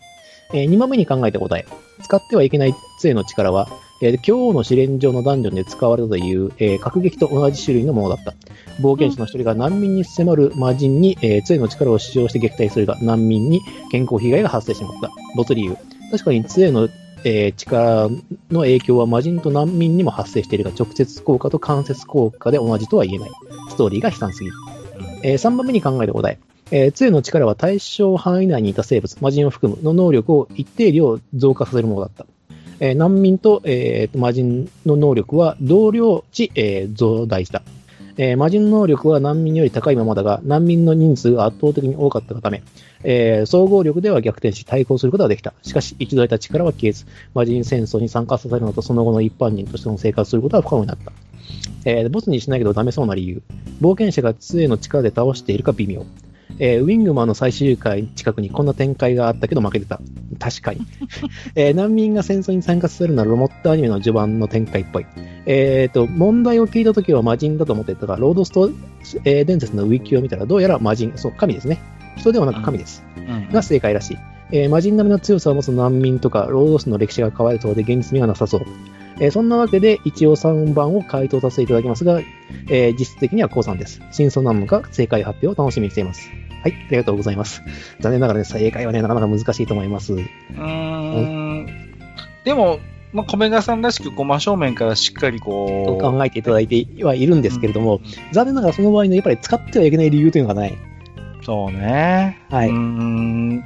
そこは、やっぱり、ね、だから、この問題のなんか難しいところは、その杖を使ってどうだったっていうのが、まあ、肝だって最初に僕話をしましたけど、じゃあそもそもなんで使ってはいけない力なのかっていうこともやっぱり合わせて考えないと、なかなかこう、真相には迫れないのかなという気はしてるんですよね。はい。そういった意味では、うん、あの、ティルトウェイトか、もしくはこれだとニュークリアブラストっていうのかな、はいはいはい、はい、どちらでもいいんですけども、それを使ったっていうのが、まあ一番悲惨っちゃ悲惨なんですけども。うん、そうですね。うん。そう、やっぱストーリーがね、悲惨すぎる。まあ、あの、残念ながらこのストーリーかなり悲惨なことになってるので、はいはいはい。結果としてですけどね、ねはい、悲惨となってしまったので、うん、なかなか難しくはあるんですけどもね。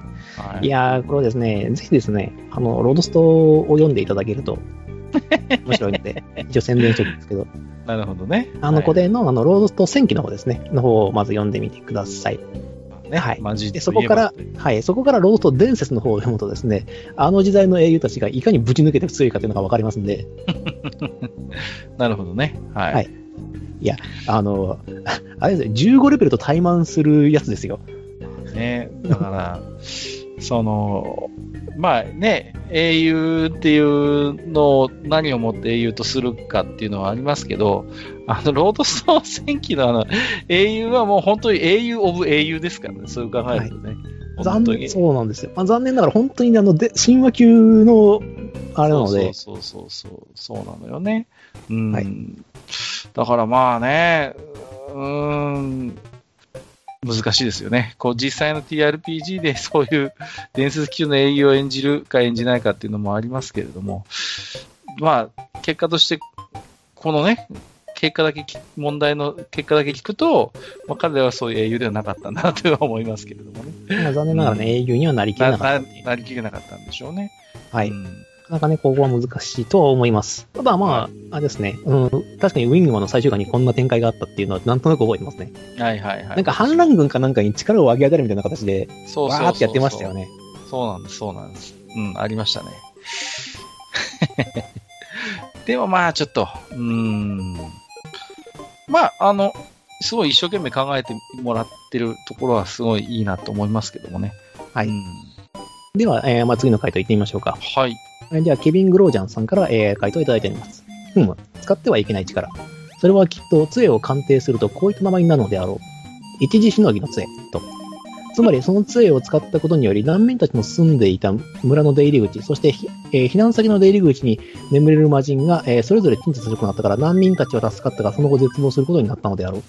私もその昔、テーブルマウンテンと呼ばれる山を登るときにはお世話になっお世話になったような結果に、えーと、首を絞めていたような。何、まえーと、村人も魔人と同じ事態が起きてる起きてるって言うから違うだと。芸術点狙いだ。悪いかって。えー、ことをいただいております。開き直っちゃってますけれどもね。はい。はい、まあ、一死のはいい杖ですよ。あの、あのえっ、と、魔法反射するやつにぶつけると、ね、金縛状態にはなるものの階段まで連れてってくれますからね。そうですね。そうそうまあ、使い方次第ということなんですけど、えだから、これの場合は、だから結局使ってはいけない理由にならないっていう。そうですね。はい。あの、そこは肝だから考えてくれ。あのそこを投げないようにとそう、そこは、あの、この問題の正解は分かんなくても使ってはいけない力ってなんだろうって考えてほしいなってちょっと思ったところがあるので、はい。でね、まあね、それ以外の情報がね、割とこちゃっと入っちゃってるので、なかなか難しいとは思うんですけれどもね。うん、そうですね。はい。はい では次の回答いってみましょう。そうですね。行きましょう。はい、では、えっ、ー、と、差出人は月出しけまさん。えー、冒険者名は、えっ、ー、と、ルイズ・ペロロさんからいただいております。と、戦闘なし、えー、幹部候補生待遇と聞いて、ほいほいついていったら、まさか酒場の待機し、えー、最悪にされるとは。おかげでレベルは上がらないわ、鑑定。鑑定と触るの恐怖の連続でどっと疲れてるわ。で、飲んでないとやってられないわけですよ。よければ皆さんの話にまずいただいて気晴らしをさせてください。えー、世の中のウィズプレイヤーの皆さん、そんなことを思っていませんか？そんなキャラクター作っていませんか？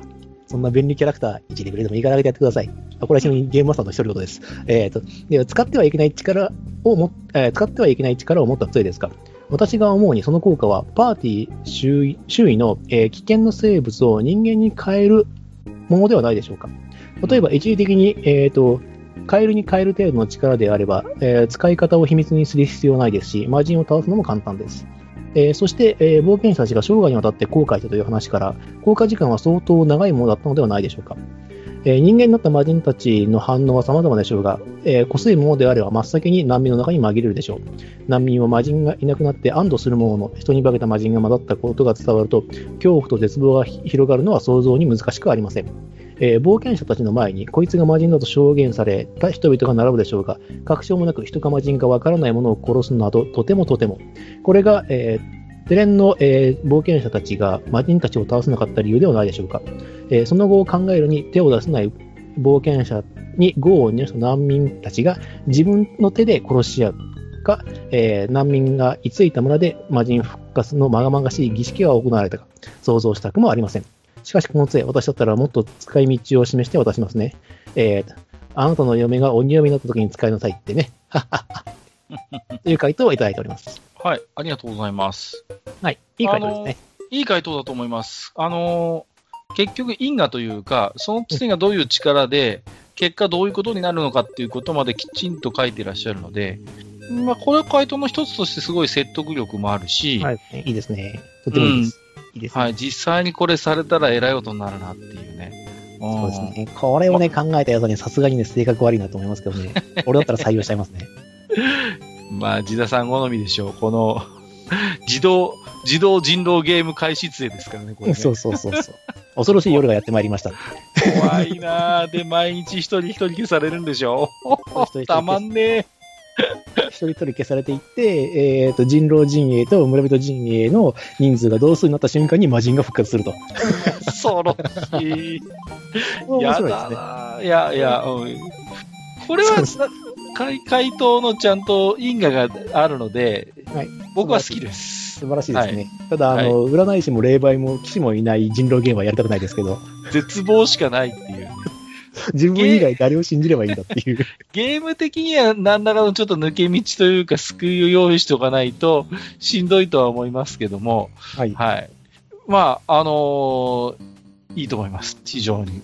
僕は好きですね。はい。さあ、ということで回答は以上になりますかね。はい。回答は以上となりますので、まあ一応私が想定してたというか、私が実際に、えっ、ー、と、うん、立ち会った物語ではどんな結果が起こったのかということを一応ご説明したいと思います。教えてください。えっ、ー、とですね、まず、えっ、ー、と、これだ、えっ、と、ここに関してのパーティーなんですけども、実はいくつもですね、あの、公開ポイントがあるんですね。ほう。はい。えー、まず、えっ、と、これは使ってはいけない力を使ってしまったということがまず1点。うん。ですね。まあ、これは軽い効果部分なんですけども、これに関してはまた口述します。えっ、ー、と、それ以前になんですけれども、えっ、ー、と、この問題文をよく読んでみていただきですね。はい。えっ、ー、と、魔人戦争で、に巻き込まれて逃げている難民たちと道中を共にしています。つまり、一緒に旅をしているわけです。はい。で、そこで、えっ、と、戦闘に魔人が現れて、冒険者たちが戦っています。で、後ろの方から悲鳴が聞こえるわけですね。で、はい、魔人たちは挟み撃ちしてきたのですというふうに言いましたよね。うん。状況悪く、正面の魔人は手強く、背後の魔人たちが到着するまで突破できそうもありません。うん、で、言いましたよね。春巡している間に魔人たちに挟み撃ちされ、えー、冒険者は杖の力を解放し、現状を打破しますと言っています。はい。はい。ということはですね、結局、えーと、彼らは、えーと、村人たちを助けてないんです。ああ、なるほどね。はい。そうなりますよね。まあそうですね。問題文丁寧に読み解けばそういうことなんですね。はい。うんで？で、そうです。で、彼たち、えっ、ー、と、彼らは、えっ、ー、と、結局それで鳩の市になりましたという現状に、えっ、ー、と、絶望、絶望というか、その、どうにもならないというふうに思ってしまって、うん、先ほど言った1個目の公開ポイント、まあ2個目の、1個目の公開ポイントですね。あの、決して使ってはいけない力を解放します。えー、はい、この杖の効果なんですけども、あの、わかりやすく言うと、マハマンの杖です。なるほどね。もう、杖それ自体が、効果が一定ではないということですね。まあ、一定ではないですけど、えっと、冒険者の願いを叶えてくれる杖です。ああ、なるほど。おお、はい、じゃあいいじゃないですか。はい。はい。杖ですよね。で、うん、彼らは、えーと、魔人の退散を願いました。その結果、魔人たちは消え去りました。はい。はい。で、えーと、そこで私は説明しますよね。難民たちの死死類類が、えーと、みちみちに溢れています、うんうんえー、生き残った者たちも大怪我をしていて、とても動けるような状況ではありませんという現状をやりました。そして、冒険者たちはもう一度杖を使ってしまいます。そうなんだ。マハマの杖によって。はい。村人たちを助けてくれと。はい。はい。これによってですね、実はあの杖の使用回数が終わってしまいます。はいはいはいはい。はい。で、ここで実はあの決められてた私の設定なんですけれども、えー、この、えーと、マハマンの杖があるんですけれども、マハマンの唱えてるのは一体誰でしょう？あパーティーの術者ですよね。いや、そうではなく、杖に封じ込められていた何かです。え、どういうこと？ですから、使ってはいけない力というのは、魔人、あの、その杖に封じ込められている何かが、マハマンの、マハマンの魔法を使って、願い事を叶えさせようとするから、それは絶対に使ってはいけない。ある一定回数使ってしまうと、その杖に封じられたものが蘇ってしまうよという杖だったんです。なるほどね。だから使ってはいけないんです。ああ、はいはいはいはいはい。そうか。はい。で、なぜ魔人たちが襲ってきたか。それは、常に封じられていたのが、えー、より上位の魔人だったからです。なるほどね。お前らその力を解放しちゃダメだよと。はい、まずいぞと。ね。俺たちも危ねえんだからっていう。じゃあ、より上位の存在が、それによって封印が解けてしまったと。はい、権限しました。ああ。はい。それによってですね、ラスボス戦が、えっ、ー、と、本来の目的でなく、そちらの方にヘッシフトします。そうか。はい。その結果ですね、パーティーメンバーが2人死亡しました。うわそのラストバトルで。えぐいことになっちゃいましたね。はい。そしてですね、えっ、ー、と、先ほど助けた村人たちなんですけれども、魔人の力によって蘇ったというふうになっています。魔人はそう簡単に人の命を蘇してくれたりはしません。自らの先兵として蘇るように、魔人の種を生み込んだ形で村人たちは復活したのでした。だから彼らは、えっ、ー、と、日を追うごとにどんどんどんどん肉体と精神を蝕まれていき、最終的に人類の敵として人間たちに殺されるという結末を起こったんです。はい。というのが、えー、今回の結末となります。だから使ってはいけない力を使ってしまったことがまず1点。そして、えーと、村人たちに対して何ら、あの、えっ、ー、と、サポートができなかったということですね。後味悪いなということが 1, 1 点。そして、そこまでやったんだったら、村人たちは見捨てなくてはならなかったということですね。うん、なるほどね。はい。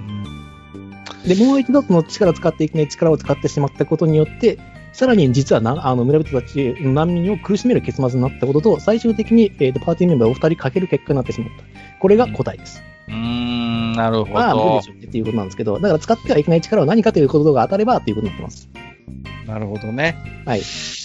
まあまあ、その後半の話っていうのはまあまあともかく置いといて、やっぱこの問いの肝っていうのは、はい、そもそもその使ってはいけない力はなぜ使ってはいけないのかということが、まあ、こうやって回答を聞けば分かりますよね。その問題文の中にちゃんと示されているわけですね。はい、その使ってはいけない力が何なのかを結局誰も知らないということ自体が使ってはいけない力である理由になるんだということですよね。はい。それと、えっ、ー、と、問題文としては、その難民たちに対して何のケアもできなかったっていうのが、うん、えと、この2つが大きなポイントです。そうですね。なるほどね。はい。これがね、まあ、実際に、あの、よくあ、あの、実際のプレイで、あの、本当に、あの、ガチへこみしちゃったんで、プレイヤーが。今、それを作り出す GM であるジタラキサイさんもなかなかですけど、まあ、ただ、まあ、繰り返しになりますけど、今回については、そのね、あの、答えとしてのシチュエーションというのはあんまり実は重要ではなくて、て。うんうんうん、この使ってはいけない力をどう捉えるかというのが、まあ、この問題の、まあ、肝だったのかなとは思います。はい、そうなんですね。まあ、そのあたりを考えていただきたかったなと思います。で、えー、ともうちょっとね、詳しく説明すると、あの、魔人たちがたあと戦っている時に後ろから悲鳴が聞こえました。3ターン後に到着しますよということは宣言したんですよ。ああ、なるほど。はい。で、その間、実はあの彼らは目の前の魔人たちに集中していて、じゃあ魔人たちが来ましたよって言った時には、もう村人たち死んでるんですよ。はいはいはいはい。うん、だから彼らが一言でもいいから、えー、難民に対してチリチリに逃げろとでも言っていれば、ターン数は短くなっちゃいます。うん。ただし、難民たちは多くを助けることができたかもしれません。なるほどね。はい、ということなんです。でそのあたりの、その、まあもちろん心がの余裕がないように作ってる俺も俺なんですけども、まあ、あの頃若かったんでね。それこそあの、エヴァの影響を受けてたんでしょうがないです。なるほどね。はい。はい。というような回答になってますね。はい。じゃあ、肝としてはやっぱり、えっ、ー、と、ですよね、その、何でも願いが叶う杖っていう、うん。そんな危ないものを出してくるってどういうことなのかという。まあ、そうだね。そういうことですね。はい。はい、じゃあ、えっ、ー、と、羽馬メダルの進呈者を決めていきましょう。はい。そうですね。まずは私からですよね。うん。これはですね、えっ、ー、と、月島さんこと、えっ、ー、と、これですね、ルイズ・ベロロさんに差し上げようと思います。はい。そうですね、非常に良い回答です。なるほどね。うーん、そうですね。じゃあ僕はですね、今回は、えっ、ー、と、ケビン・グロージャンですね。ねえー、に差し上げたいと思います。まあ、ネタ回答ではあるんですけども、まあ、案外この一時しのぎの杖合ってるっていうことで ある意味ではね、うんうんうん、いいんじゃないでしょうか。まあ、結果的に絶望の一時しのぎにはなってしまうわけなんですけれどもね。はい。うーん、じゃあ、えー、今回は、ルイズ・ペロロとケビン・グロージャンに補修、えっ、ー、と、羽山メダルを進呈させていただきます。はい。ということで、以上が回答編でございました。それでは、ここからは出題編となります。今回もカル枠から1台、ジダー枠から1台です。いつも申し上げておりますが、カル枠は基本的な問題、ジダー枠は応用問題になる傾向が高いですよ。えっと、では、カル枠。クエスチョン22、題しまして、いい石膏と悪い石膏というお話。これは馴染みの酒場で飲み友達だったとある王国の親衛隊の男から聞いた話。隣国と戦争状態にあった当時、戦いの数勢を決めると言っても過言ではない大きな戦いが国境で起こった。戦いの行く末について、城内にて報告を待つ王のもとに、ほぼ同時に二人の石膏が報告に現れた。石膏 A、鎧兜は傷と泥で汚れている。戦いは我が軍の大勝利です。日が明ける頃には先行を挙げた諸将らも凱旋してくるでしょう。石膏 B、身につけている装備はまだ新しく、傷らしい傷もない。戦いは残念ながら敗北です。急ぎ救援の軍勢を戦場まで差し向けてください。被害が拡大しております。相反する二つの報告に王は狼狽したが、この国の頭脳とも称される参謀たる大臣が、簡単な質問を二人に一つ投げかけ、どちらの石膏が本当のことを言っているか、その場であっという間にカッパしてしまった。その問いについて考えてもらいたい。ちなみに、大臣は、えー、大臣はもともと軍属で、今の石膏隊長であるグスタフとは旧知の間柄だったという。残念ながら、グスタフの容姿は平凡そのもので、これといった特徴はこの大臣であっても思いつくものはなかった。さらには、王の間にいた者は誰も二人の石膏と顔なじみの者はおらず、また二人が身につけている装備も我が軍の正規品であることは間違いなさそうであった。これが今回のカルからの出題、クエスチョン22、いい石膏と悪い石膏でございます。はい。はい。では何かご質問があれば、ジダー殿。困った 困った回答が出そうだね。こう 回答が出そうです、僕。はい。じゃあ、ノーヒントでいこうかな、今回は。うん。そんなに難しくない問いだと思います。あの、できる質問は一つになります。まあ、で、その質問を、同じ質問を石膏 A、B 同時に投げかけたと思ってください。はい。そこでの回答によって、まあ、本も本当のことを言っている石膏を見破ったというお話ですね。はい。まあ、まあ、これはいいでしょう。はい。はい。大丈夫だと思います。はい。いや、申し訳ない。本当にこれでヒント出すのは大変申し訳ない。俺が今答えと思っているものがあるもので、はい。あの、そこに近づけるような質問しかできないです。大丈夫です、大丈夫です。はい。え、じゃあ今回は、えー、ノーヒントということで皆さん、えー、この大臣が発した、えー、二人の石膏に対する問いについて考えてみてください。はい。じゃあ、ジダーからの出題に移りますよ。はい。えー、ジダー枠、えっ、ー、と、クエストン23ですね。えっ、ー、と、はい、タイトルは、魅力的な舞台ですが、ということですね。うんえー、前回のお話が性格の悪い神様のお話でしたから、今回は軽めのお話にしましょうか。